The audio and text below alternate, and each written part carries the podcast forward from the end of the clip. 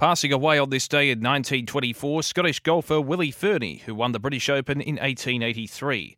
Passing away on this day in 1984, the third ever president of the National Hockey League, Clarence Campbell, who of course is Canadian based. He died at the age of 78. And passing away on this day in 1992, former Australian cricketer Len Darling, who was a South Australian and Aussie test batsman in the 1930s. As we mark births, deaths, and marriages. For Tobin Brothers Funerals Celebrating Lives, visit tobinbrothers.com.au.